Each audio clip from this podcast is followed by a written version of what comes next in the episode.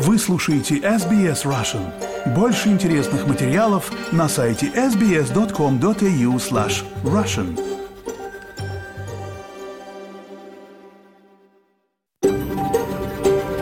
SBS, a world of difference.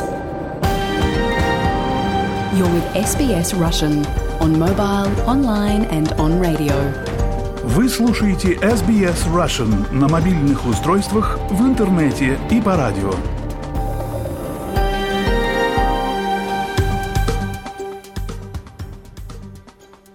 Добрый день всем! Сегодня четверг, 8 декабря. Спасибо, что настроились на волну радио СБС. И в этот час программа на русском языке. А в прямом эфире в студии для вас сегодня будут работать Лера Швец и я, Виктория Станкеева. Коротко о том, что вас ждет сегодня в программе. Мы продолжаем следить за чемпионатом мира по футболу. И только что Светлана Принцева записала интервью со спортивным обозревателем из Мельбурна Леонидом Сандлером. После каждого победного забитого гола сборная Бразилии устраивала такие танцы. И интересно, что танцы в Бразилии – это универсальный язык межнационального и межкультурного общения. Танцы и карнавалы у них на третьем месте по популярности после пива и футбола. А завтра, 9 декабря, в русском доме Мельбурна выступит Ирина Лур, российская и европейская актриса и стендап Камикеса. Светлана Принцева поговорила с Ириной об ее отъезде из России, о том, что происходит сейчас с российской стендап-индустрией, а также о первых впечатлениях об Австралии и предстоящем концерте «Могу себе позволить». Владимир Путин 5 декабря подписал закон о так называемой пропаганде ЛГБТ. Книги, подкасты, фильмы, товары с так называемой пропагандой нетрадиционных сексуальных отношений и смены пола – все это теперь запрещено в России. Послушаем подробный материал Леры Швец об этом. Пропаганды ЛГБТ не существует но при этом существует огромное количество искалеченных людей, которых станет просто больше благодаря текущему правительству Российской Федерации. Я прекрасно помню, как я ощущал себя, когда был ребенком. Я родился в маленьком небольшом городе, который называется Радужный, в Ханты-Мансийском автономном округе, и я чувствовал полное одиночество. А еще, если успеем, послушаем хорошую песню в исполнении украинской певицы Ёлка. Вы слушаете программу SBS на русском языке. Мы продолжаем следить за чемпионатом мира по футболу. И сейчас я предлагаю послушать вам интервью со спортивным обозревателем из Мельбурна Леонидом Сандлером. Его для вас записала Светлана Принцева. Леонид, здравствуйте. Да, доброе утро. Ну, сегодня хорошее утро, потому что не надо было вставать ни в 2 утра, ни в 6 утра. Как бы чемпионат мира по футболу дал возможность болельщикам э, нашей страны Австралии ну и болельщикам из других стран мира, э, которые живут в так, называемой неудобной э, временной зоне, чтобы смотреть цивилизованное время. То есть сегодня и завтра не будет никаких матчей.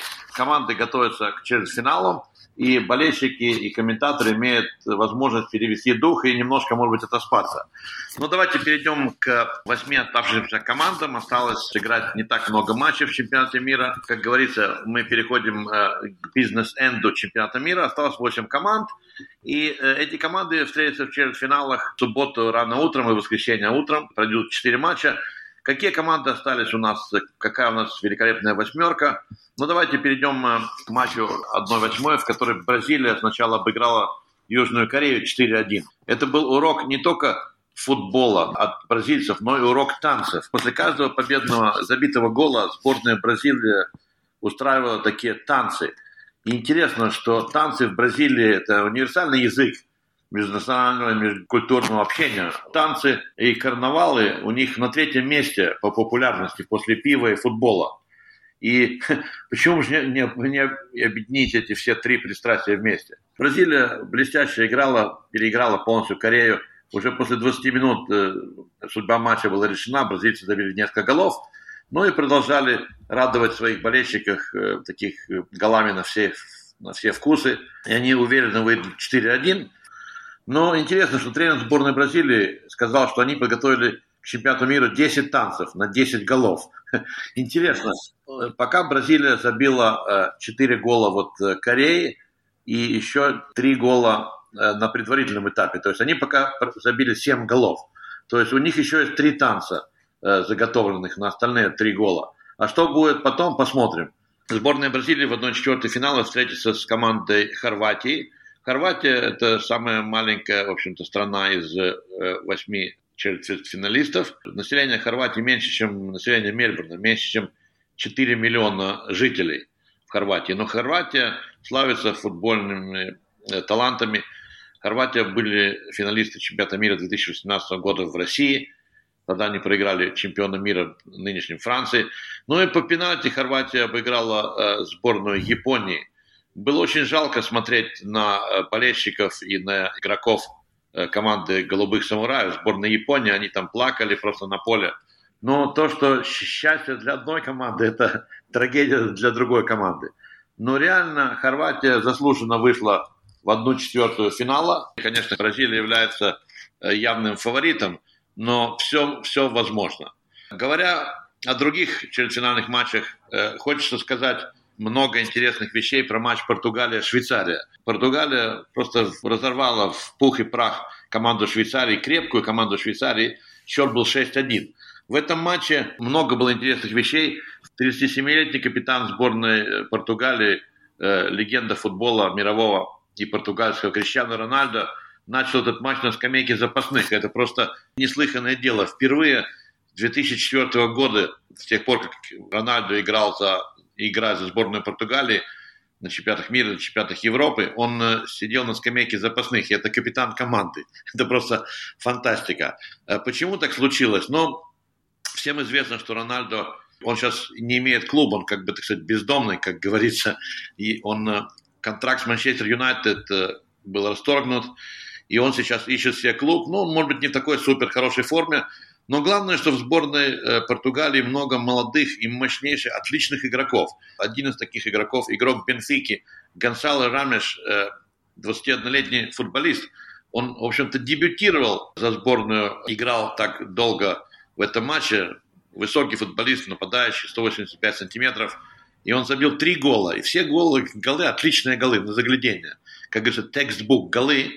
Это второй раз в истории чемпионатов мира дебютант, вышедший на поле, забил три гола, то есть сделал хет-трик. Когда телекамеры показывали э, Рональду, сидевшего на скамейке запасных, он радовался голам, безусловно, Португалии, и, кстати, он скандировал «Рональдо, Рональдо». Ну и тренер Португалии его выпустил в конце матча Рональдо, он забил за сайта, ну, старался. Но его body language показывал, что что-то, какая-то там интрига есть в этой команде Португалии. Кстати, интересно, что тренер Португалии обещал выпустить Рональдо на поле в четвертьфинальном матче против э, команды Марокко. Теперь мы переходим плавно э, к матчу между сборной Марокко и Испанией. Но Испания, понятно, была явным фаворитом. Она владела мячом, 75% э, времени владела мячом, опять сделала около тысячи передач, но всего лишь нанесла один удар в ворот Марокко. То есть что-то не то было с испанцами. Они слишком много владели мячом и не шли так вперед резко. Сборная Марокко показала, напротив, отличный футбол. А это уже было на предварительном этапе видно, что это очень сильная команда. Матч закончился в ничью. На стадионе стоял оглушительный свист, гул. Многие болельщики сборной Марокко не смогли купить билеты. Это, кстати, первая арабская команда, которая вышла в э, финал. И эмир Катара и плюс Федерация футбола Марокко раздали бесплатные билеты около тысячи марокканских болельщиков которые не смогли купить билеты на этот матч, Марокко-Испания, смогли попасть на этот матч. Комментаторы, которые э, комментируют этот матч, они такого никогда не видели. То есть огромный шум был, очень такая колоритная публика в Марокко. И что было дальше? Дальше э, было дополнительное время, в котором Испания могла забить гол, э, мяч попал в штангу. После того, как матч завершился со счетом 0-0, надо было бить пенальти. Что такое пенальти? Все знают это, как говорится, ball, мяч устанавливается на 11-метровой отметке. И размер ворот э, футбольных больше, чем 7 метров 32 сантиметра длина и 2 метра 44 сантиметра высота. То есть огромные ворота. Перед тобой никто не стоит. Вроде, казалось бы, забей, легко очень забить гол. Но здесь играет э, не только мастерство футболистов, но играет и нервы. И надо же такому случиться, что сборная Испании не смогла не реализовать ни одного пенальти. А марокканцы забили три гола и вышли в четвертьфинал. Но что там было на стадионе, трудно передать, надо посмотреть. Тренер Марокко посвятил э, эту победу своей команды марокканскому народу. Но он сказал, что команда хочет э, большего. Конечно, что происходило там э, в Маракеше, Касабланке, в других городах мира, например, там в Испании живет миллион марокканцев, и они радовались победе своей команды в стране, которая проиграла им. Испания, кстати, проиграла в четырех из пяти серий после матчевых пенальти. Интересно, что тренер Испании год назад поручил своим футболистам, каждому игроку сборной, пробить минимум тысячи пенальти, потренироваться. Но нервы сыграли огромную роль. Кстати, Марокко стала четвертой командой из Африки в истории чемпионатов мира, попавшей в четвертьфинал. Перед этим африканские команды, которые попали в четвертьфинал, были Гана, Сенегал и Камерун.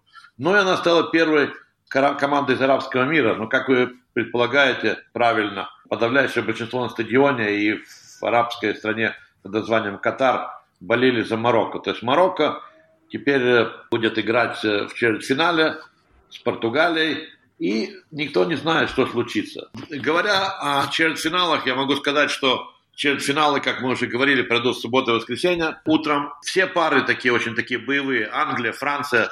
Но здесь э, отдать предпочтение кому-то трудно. Обе команды фантастически блестяще играют. У них длинная скамейка запасных. Я бы дал предпочтение Франции. Португалия, Марокко. Португалия все-таки фаворит, но все может быть.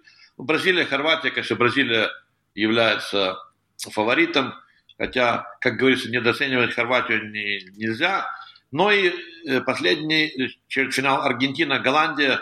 Ну, эти команды имеют историю э, встреч в чемпионатах мира и не только.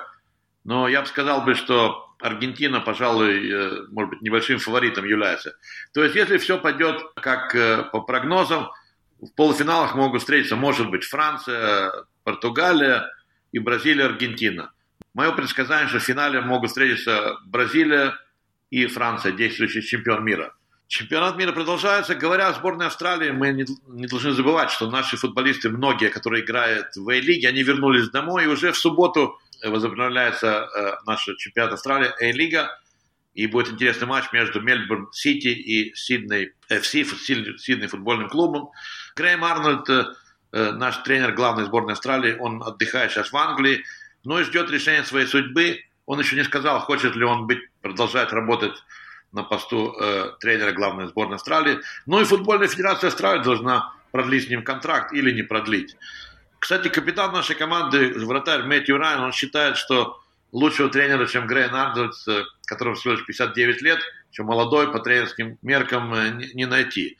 Но Федерация э, футбольной Австралии ждет еще, готовит хорошие, приятные сюрпризы любителям футбола Австралии. Они собираются пригласить несколько команд таких ведущих мира, чтобы в Австралии прошли товарищеские матчи между сборной Австралии и вот этими командами. Это может пройти уже какой-то первый матч в марте 2023 года. Ну и в конце, говоря э, о небольших еще статистических, на SBS, на разных каналах плейбеки и матчи в прямом эфире, матч Австралия-Аргентина посмотрело 2 миллиона 150 тысяч человек. 2 миллиона 150 тысяч на разных платформах SBS. И в прямом эфире, и э, видеозаписи, и обзоры матча. Это э, второй крупнейший показатель просмотров футбольных матчей в Австралии. В 2006 году, во время матча э, 1-8 Австралия-Италия, этот матч в 2006 году посмотрел 2 миллиона 280 тысяч. Сейчас 2 миллиона 150 тысяч. То есть футбол у нас в стране э, очень популярен огромное количество болельщиков. Спасибо СБС телевидению, который показывает э, в прямом эфире огромное количество программ. Теперь э, решающие матчи впереди. Осталось, сколько у нас здесь матчей? У нас осталось 4 финальных матча, два полуфинальных, один финал, один матч за третье место. Осталось 8 матчей из 64, но главные матчи впереди. И будем смотреть и болеть за красивый футбол, а красивых голов, уверен, будет еще много. Да, а я в свою очередь хочу сказать спасибо вам, Леонид, за то, что держите нас в курсе, даже те, кто не очень следит и не смотрит все матчи, мы можем послушать ваши обзоры и оставаться в курсе происходящего в Катаре. Спасибо. Да, спасибо. 5 декабря Владимир Путин подписал закон о так называемой пропаганде ЛГБТ. Книги, подкасты, фильмы, товары с пропагандой нетрадиционных сексуальных отношений и смены пола – все это теперь запрещено в России. Лера Швец обсудила новый закон с представителями ЛГБТ+, с теми, кто остается в России, и с теми, кто уехал из России. Во-первых, я не понимаю, что такое пропаганда ЛГБТ, потому что с трех моих лет я так и не стал натуралом. Я пытался, действительно, пропаганда, наверное, работала в семейных ценностях. Я попытался в себе искоренить это чувство всеми возможными способами, но мне, к сожалению, не вышло. Поэтому не знаю, как кого можно сделать э, геем или лесбиянкой. Это, конечно, супер, супер интересно. Это Игорь Бычков, артист театра «Гоголь-центр». Вспоминаю себя, когда я сталкивался с тем, чтобы пытаться вот прятаться, бояться, что я потеряю всех своих друзей таким образом, что я расскажу, что я гей, что только было проблем из-за этого всего. В 23 года я только совершил свой камин и только и все почему? Потому что мне, ну, в течение всего этого времени мне просто было страшно, потому что меня могут убить, меня могут избить, меня могут, э, э, меня никто не сможет защитить. И вот это вот самое поганое, что можно взращивать в людях. Вот этот страх. Страх за себя, страх за то, что ты один. Я уехал из страны сейчас. Сейчас я нахожусь в Камбодже. Работал в театре 10 лет, который тоже благополучно закрыло наше государство.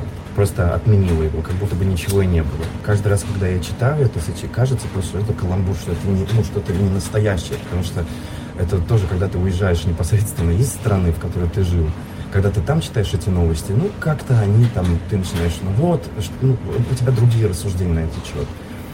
А вот здесь это просто какая-то фантастика. Это реально просто вот э, смеха панорама э, про, про, каждодневная о том, какие законы выпускают, что, э, ну, что должны делать люди. Я рад внести свой вклад в спасение нашей молодежи, нашей русской цивилизации, нашей России от этих западных лжеценностей, от этого ужаса, от этого мрака. Эм, я счастлив, что я вношу в это вклад. За Россию, слава России, да здравствует наша великая... В конце ноября в российском сегменте интернета появилось видео. Член Совета отцов города Хабаровск стоит у конвейера и рвет над ним книги «Лето в пионерском галстуке» и «О чем молчит ласточка». Все магазины города, кроме одного, сняли с продажи эти две книги. Поэтому Совет отцов решил выкупить все экземпляры из оставшегося магазина и отправить их на переработку.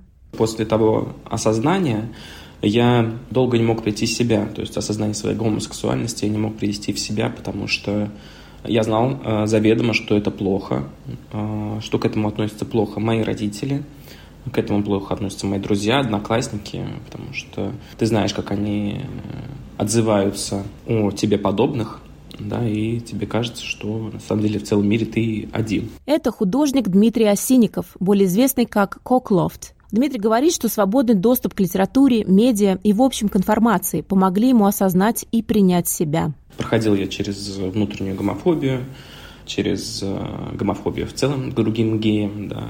Сейчас я горжусь тем, кто я есть. Я понимаю, что я вырос хорошим человеком, как я считаю. Ну, правда, не благодаря, а вопреки Принятие закона не относится к насущным проблемам сейчас Российской Федерации. Это абсолютно точно. Это делается для увода глаз от э, действительно важных проблем, которые сейчас нужно решать. Цель этого закона – это сплотить необразованную часть, да, которая питается этой или иной ненавистью к сексуальным меньшинствам. А это, мы как знаем, это большинство людей. Как правило, люди ненавидят то, что не понимают Теперь это у них ненависть, это она на уровне закона будет им разрешена, да, и даже поощряться. Я думаю, что это будет ужасное время. Надеюсь, недолго. У нас свои ценности основаны на православии. Мы Третий Рим, и нам это все не нужно. Считается, что в рамках современной российской литературы есть как бы два писателя, два автора, которые определили состояние общества и страны и времени. Это либо Пелевин, либо Сорокин. Вот люди делятся на тех, кто считает, что это Пелевин, тех, кто считает, что это Сорокин. Я считаю, что это Сорокин. И один из главных первых романов его называется «Норма». И там вот тоталитарное общество, и люди, которые взяли в этом обществе власть, они оболванили всю остальную серую массу и заставили ее есть говно. Брикеты из говна, который называется норма. А люди поверили, что это нормально, что это вкусно, что это надо есть. Это журналист Ренат Давлетгильдеев автор телеграм-канала «Гей и динамит». И вот российское общество тоже есть эту норму. Жрет это говно в брикетах Этим говном в брикетах является то эфир федерального телеканала, да, то выпуск новостей с Катей Андреевой, то программа с Владимиром Соловьевым, где он кудахтает и изображает геев, нелепо кривляясь, то речи политиков, которые пытаются объяснить, почему нормой является убийство других людей, почему нормой является ракета, летящая на роддом. И вот эту норму жрут и жрут и жрут, верят, что это нормально. Мне страшно за то, что они в какой-то момент действительно поверят, что это вкусно, и что ничего другого нет. И ни к чему другому стремиться нельзя. И очень хочется просто, чтобы мы вышли из этого романа в какой-то момент. Но чтобы из него выйти, нужно не, перестать, не переставать говорить, потому что только молчание сегодня, наверное, будет являться самым большим преступлением любого из нас, из людей, которые понимают, что норма – это говно. Несколько лет назад Ренат на своей странице в Фейсбуке поделился историей того, как к нему приставал известный в России политик Владимир Вольфович Жириновский. Как объяснил тогда Ренат, Жириновский начал трогать его во время интервью, а уже после интервью к Ренату подошли люди из окружения Владимира Вольфовича и пригласили поехать с ним в сауну. «Чего ты боишься? Так все делают», — сказали они Ренату. Жириновский требовал признать информацию недостоверной и порочащей его честь, достоинство и деловую репутацию, а также выплатить ему 10 миллионов рублей. Останкинский районный суд Москвы отказал Жириновскому в удовлетворении требований к Ренату Давлетгильдееву. Эпох войны. И во время войны вот эта борьба с ЛГБТК, это не борьба с ЛГБТК, да, это борьба с другими. Это борьба с не такими, это борьба с небольшинством. Потому что сегодня, к сожалению, власти нужна только поддержка большинства и таких понятных людей, которые стройным маршем отправляются в сторону фронта. Кивком в такт голосуют за закон или за президента, или за ограничение собственных прав.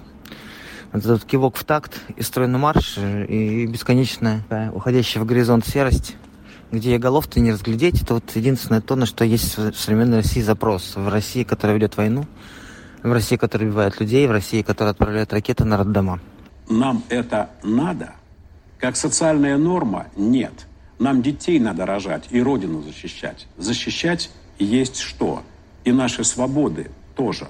Нашу культуру и традиции – в 2014 году, когда были военные действия на востоке Украины, мне пришлось выехать из Луганска вместе со своей семьей, со своим сыном. Мы не хотели, чтобы ребенок видел военные действия, и вообще мы очень сильно переживали за свою жизнь. Это Инна, гражданка Украины.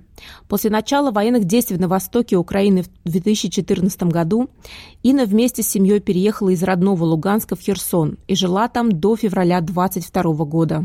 Я была в отношениях, была и есть в отношениях с девушкой, которая имела очень активную деятельность в э, общественной организации, которая отстаивала интересы и права ЛГБТК людей. Уже все, что после происходило в Херсоне, нас приводило в ужас, потому что вскрывали наглым образом офис организации, в которой она работала. Помимо этого вылавливали людей зная точно, что это геи или лесбиянки. Э, этих людей пытали, некоторых отпускали, некоторые пропали без вести. При новой, так сказать, власти в городах Украины, да, ну, в данном случае я говорю о Херсоне, жизнь людей, принадлежащих к ЛГБТК, была бы невозможной. Я, честно говоря, не помню, когда я первый раз услышал о том, что вообще секс существует. Основное чувство, которым легче всего манипулировать, это чувство вины. Привет, меня зовут Сергей, и это второй сезон моего подкаста. Он называется «Радужный», так же, как небольшой сибирский город, в котором я родился и вырос. И небольшой факт обо мне, который прямо влияет на то, что вы слышали раньше или услышите в этом сезоне – я гей. Это Сергей, автор подкаста «Радужный» про жизнь ЛГБТ в России и в разных городах России. А, наверное, начать хочется, говоря про этот ущербный закон об очевидных вещах, что пропаганды ЛГБТ не существует, но при этом существует огромное количество искалеченных людей, которых станет просто больше, благодаря текущему правительству Российской Федерации. Я прекрасно помню, как я ощущал себя, когда был ребенком, я родился в маленьком небольшом городе, который называется Радужный, в Ханты-Мансийском автономном округе, и я чувствовал полное одиночество. Я осознал свою сексуальность еще в детском саду, и если бы не было интернета, если бы не появился интернет в моем подростковом возрасте, то с очень высокой вероятностью я совершил бы суицид. Я прошел очень долгий путь, э, вот чтобы сейчас говорить здесь с микрофоном, я прошел очень долгий путь от того, от того мальчика в детском саду до меня сейчас. А, этот путь был через пробы гетеросексуальных отношений. Я пытался встречаться с девушкой, я пытался с ней целоваться, но никак не возбуждался. Я ходил в церковь и молился, чтобы стать как в кавычках нормальным. Только благодаря информации, только благодаря тому, что я переехал из маленького города в большой, я, я смог себя нормализовать. Если смотреть на редакцию прошлого закона, он был нерабочим. То есть э, за сколько вот лет существования с 2013 года, насколько я помню, около там 80, по-моему, дел было заведено. То есть этот закон явно не рабочий был, он был просто точечный и применялся, скорее всего, исключительно к активистам. Скорее всего, этот закон будет точно таким же. Мы все понимаем, что он сделан не для того, чтобы некие мифические традиционные ценности защищать, а для того, чтобы отвлечь внимание от войны. В этой ситуации хочется только пожелать скорейшего завершения войны, победе Украины и отмены гомофобных дискриминационных законов в России. Но как мы можем одновременно вести серьезнейшую, серьезнейшую кровавую борьбу против нацизма, против зарождающегося фашизма в центре Европы. И в то же время ценности этой самой Европы, против которой мы пытаемся вести борьбу, своими руками здесь же взращиваем. Невозможно предугадать, как это будет применяться на практике, как будут этот закон интерпретировать правоохранительные органы и суды, как будут составляться протоколы и как потом будут суды интерпретировать и выносить постановления, сейчас сказать не может никто. Алла Чикинда, координатор проекта «Справимся вместе» Всероссийской сети помощи ЛГБТ-персонам в ситуации партнерского насилия. Закон, который действует с 2013 года, да, про это уже много раз говорили, про это выходило много разных статей, и разные специалисты, эксперты его анализировали, да, он очень мало раз применялся. То есть он действует 10 лет, и за 10 лет меньше 100 решений вынесено по этому закону. Но это очень мало. То есть закон был, все его боялись, но по факту количество людей, которые были по нему оштрафованы, реально количество там дел и количество решений, которые было по нему вынесено, и количество людей, которые были по этому закону оштрафованы э, и привлечены к ответственности, мало. Плюс, очевидно, что новый закон больше ориентирован все равно на, на большие организации, да, в первую очередь на распространителей информации, там, на СМИ, на стриминги, на издательства, да, а не на каких-то маленьких индивидуальных там активистов, маленьких блогеров там и так далее, вот. Но нету у нашей системы столько ресурсов, чтобы отсматривать страницы в соцсетях, ну, всех поголовно и нет у них такого технического обеспечения, таких программ и ботов, чтобы они могли автоматизировать этот процесс и всех там отсматривать по кодовым словам. Вот.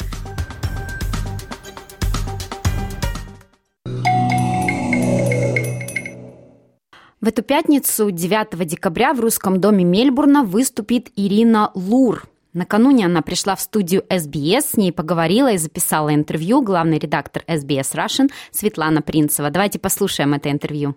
Ирина Лур. Ирина российская и европейская актриса и стендап-комикеса, как она мне сказала. Ирина, здравствуйте. Добрый день, здравствуйте. Ирина, европейская, потому что вы из России уже уехали, правильно? А, год назад я уехала из России, сейчас я живу во Франции и выступаю как во Франции, так и в других, в общем, э, странах Евросоюза. И вот сейчас вот я э, оказалась в Сиднее. Очень рада видеть Австралию. Я, наконец, убедилась, что она существует.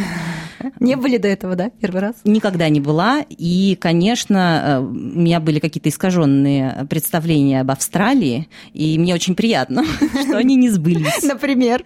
Ну, например, конечно, я поняла, что Австралия всегда была для российского ребенка такой местной пугалкой. Пока крайней мере, ну, в, в моем случае, потому что все самое плохое, что с тобой может случиться э, в природе, да, ты встречи э, с дикими зверями, с насекомыми, с ползучими гадами, это все, в общем, представлено здесь, э, в широком и довольно э, грустном для простого человека ассортименте. Поэтому, конечно, когда я слезла с самолета и меня не окружили никакие змеи, пауки и прочие ядовитые животные, меня это даже вот уже на, на этом этапе меня это приятно удивило. Они не сразу пугают туристов, они потом уже... А потом приходят, да? Нападают. Хорошо. Ну, ну, ну, я как бы еще почитаю, конечно, на какой день мне стоит ожидать прихода гостей. Вот. Одного единственного паука я сегодня встретила. Он был не очень большой, но довольно... Дружественно настроенный. Возможно, дружественно. Он просто висел на своей паутине. Я, честно говоря, сначала не поняла, мне нужно убежать куда-то или можно идти дальше домой. Вот. И мне сказали, что все в порядке. Это не самое страшное mm-hmm. существо в Австралии. Вот. Ну, пока все идет нормально. Видите, как говорилось в старом анекдоте, я собираюсь жить вечно, э, пока все идет хорошо. Вот. Э, Австралия меня пока очень сильно радует. Конечно, удивительное совершенно место. Ирина, вы уехали, получается, до войны. Очень многие ваши коллеги уехали уже после начала войны. Отъезд был связан как-то с политическими моментами или это просто... Ну, поездка? Ну, там случилось... В моей просто в жизни э, случились такие довольно радикальные перемены, и э, был, конечно, у меня и вариант остаться работать на ТНТ в Москве, э, переехать из Петербурга в Москву, потому что я жила еще в Петербурге.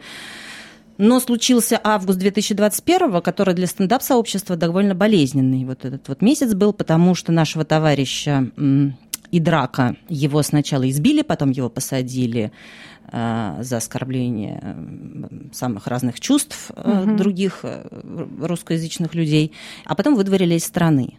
А для меня, в общем, стендап – это территория свободы и территория возможности говорить то, что ты хочешь говорить. В стендапе только одно правило – там должно быть смешно. И если ты защищаешься шуткой, ты имеешь право на свою позицию, какую, какая бы она ни была. И тебя оценивают зрители, а не какие-то э, органы, да, вот. А когда к нам начали после того, как драка арестовали и выдворили, приходить э, ребята эм, по долгу службы, а не по зову сердца, вот это стало уже было совсем неприятно. Я поняла, что, наверное, наверное, э, все будет плохо. Я не знала, что настолько, вот, но, в общем, ничего хорошего не ожидала, поэтому там попутешествовав немного по Европе, я поняла, что, наверное, да, возможно, лучше поменять язык или выступать для русскоязычных граждан Европы, вот, но уехать, потому что ну, это просто психологически тяжело, когда сидит эшник и записывает тебя на диктофон. Вот. Я не то чтобы комик, который шутит про политику или про какие-то проблемы, я вполне себе нейтральный э, комик, я шучу о всяких бытовых вещах, простых и понятных я помню людям. вашу шутку, люди с активной гражданской позицией живут ярко, но недолго. Ну, в общем, я, э, я просто в какой-то момент поняла, что все, Угу. Знаете, еще я просто, видимо, такой человек по характеру, что когда меня что-то начинают запрещать довольно агрессивно, я начинаю э, провоцировать. Это mm. даже не сознательная какая-то вот, вот у меня вот позиция. Просто я даже обратила внимание по другим ребятам. Э, то есть вот как только Идрак уехал, у нас шуток политических стало раз в пять больше. Это было страшно, это было неприятно, но это вообще иногда бывало просто неосознанно, потому что э, стендап это то, о чем мы думаем, о чем мы шутим прямо сейчас. Это вот прям момент, это сегодняшний день. И если ты об этом не шутишь, то это как бы немного странно. Поэтому мне, конечно, очень грустно смотреть на своих коллег в России, э, у которых нет возможности э, шутить э, ни о чем, кроме пожалуй, теща, mm-hmm. да, вот. А mm-hmm. я не могу себе представить, что я выхожу на сцену э, где-то в России, да, и там с какой-нибудь, э, с такой заявкой, там, вы не обращали внимания, какие у голубей странные глаза? Ну, меня это в моменте не волнует. А стендап это вот, говорю, для меня лично это такая территория свободы, на которой я могу сказать что-то... Э, ну, шутка хорошая рождается всегда, когда ты прожил, пережил, а, когда у тебя есть эмоция живая, вот тогда получается смешно и весело. Вот. И если ты цепляешь э, зал, ты цепляешь его именно вот этой вот живой эмоцией, которая Которому тебя... тоже близка эта эмоция, потому что mm, они тоже да. в этом живут. Да, и, а если ты начинаешь себя ужасно сильно ограничивать, то в итоге что у нас получается? У нас получается Петросян шоу. Потому что вот э, э, я признаюсь, для жителей Австралии был в моей жизни и такой этап, когда я э, некоторое время пыталась работать на Петросян шоу. Вот, это было, потому что мои друзья там работают. И а, вот именно с, с этим я и столкнулась. Потому, и я обалдела совершенно, потому что столько ограничений вокруг, что живое пространство остается действительно в рамках вот э, какой-то семьи, довольно нуклеарной. То есть мама, папа, дети, ну, плюс теща еще заходит. Вот ты выходишь за дверь, и уже шутить нельзя. А внутри, пожалуйста. Поэтому вот, вот все эти переодевания в тещу, все эти э, э, шутки про там, алкоголь, про измены. Ну, ну, в общем, короче говоря, все, про все негативное, позитивное, то, что происходит внутри э, одной ячейки. Угу.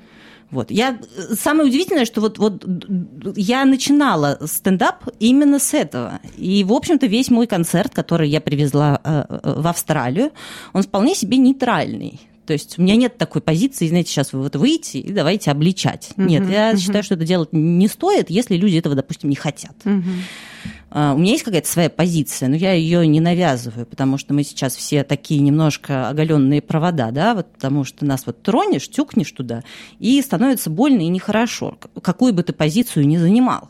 Угу. Вот. вот как раз для меня, как человека, который 10 лет назад уехал, угу. я познакомилась уже отсюда со стендап вот этим пространством в России, и это было круто, это нравилось, и прямо я увидела, что могут шутить россияне тоже, да, вот на, на уровне не хуже там какой-то, я не знаю, британской комедии.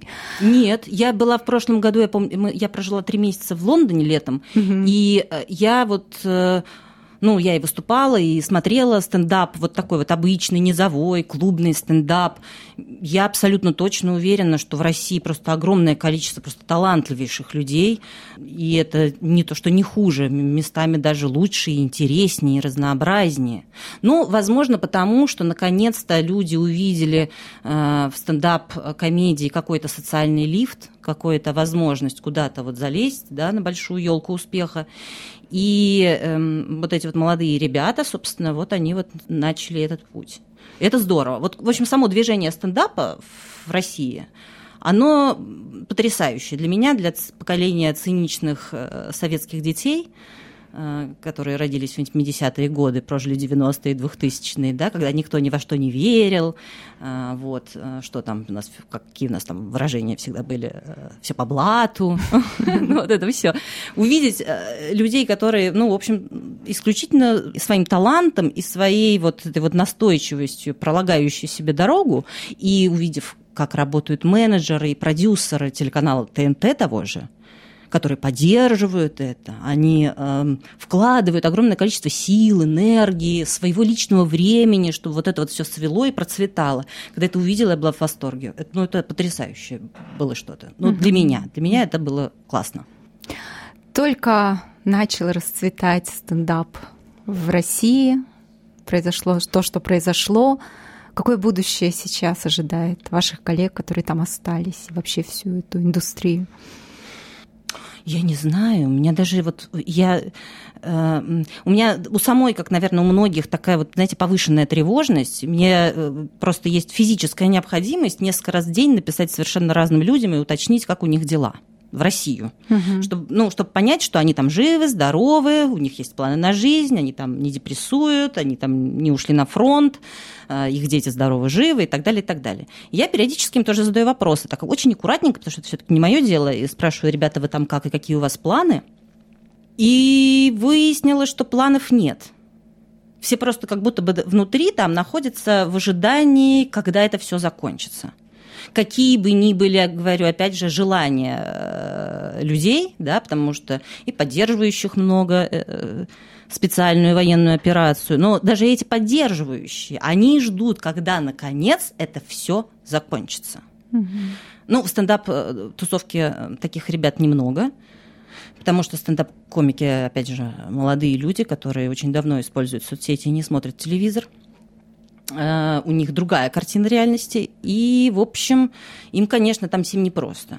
Вот. Ну, как-то ребята, которые всегда шутили на какие-то нейтральные темы, особенно телевизионные ребята, им как-то более-менее. Хотя, я говорю, опять же, не знаю, что у них дома происходит, как они себя чувствуют. Пожалуй, не очень. Пожалуй. Вот. У меня такое впечатление. Но русский человек же всегда умел и умеет приспосабливаться. Мы как будто бы избегаем да, какой-то реальности. Мы как будто бы пытаемся вот, переждать. И часто эта стратегия, надо сказать, давала плоды, поэтому она до сих пор жива и процветает. Все сидят и пересиживают. Хорошо, Ирин, планы в Австралии, концерт у вас будет. Можете сейчас рассказать, пригласить в Мельбурне, в Сиднее не Пока нет, нет, не, не планировала я русскоязычного концерта э, в Сиднее. Э, да, значит, э, концерт. Дорогие друзья, буквально в эту пятницу в Мельбурне э, пройдет мой концерт по какому-то адресу, которого я вам сказать не могу, к сожалению. Сейчас быстренько загляну в телефон, потому что чувствую себя, конечно, очень тупо. Друзья, приходите, Это русский неизвестно дом куда. Мельбурна. Мельбурне знают Русский- русский дом. И организаторы – это молодые ребята, которые вот в русском доме сейчас такое движение организовали.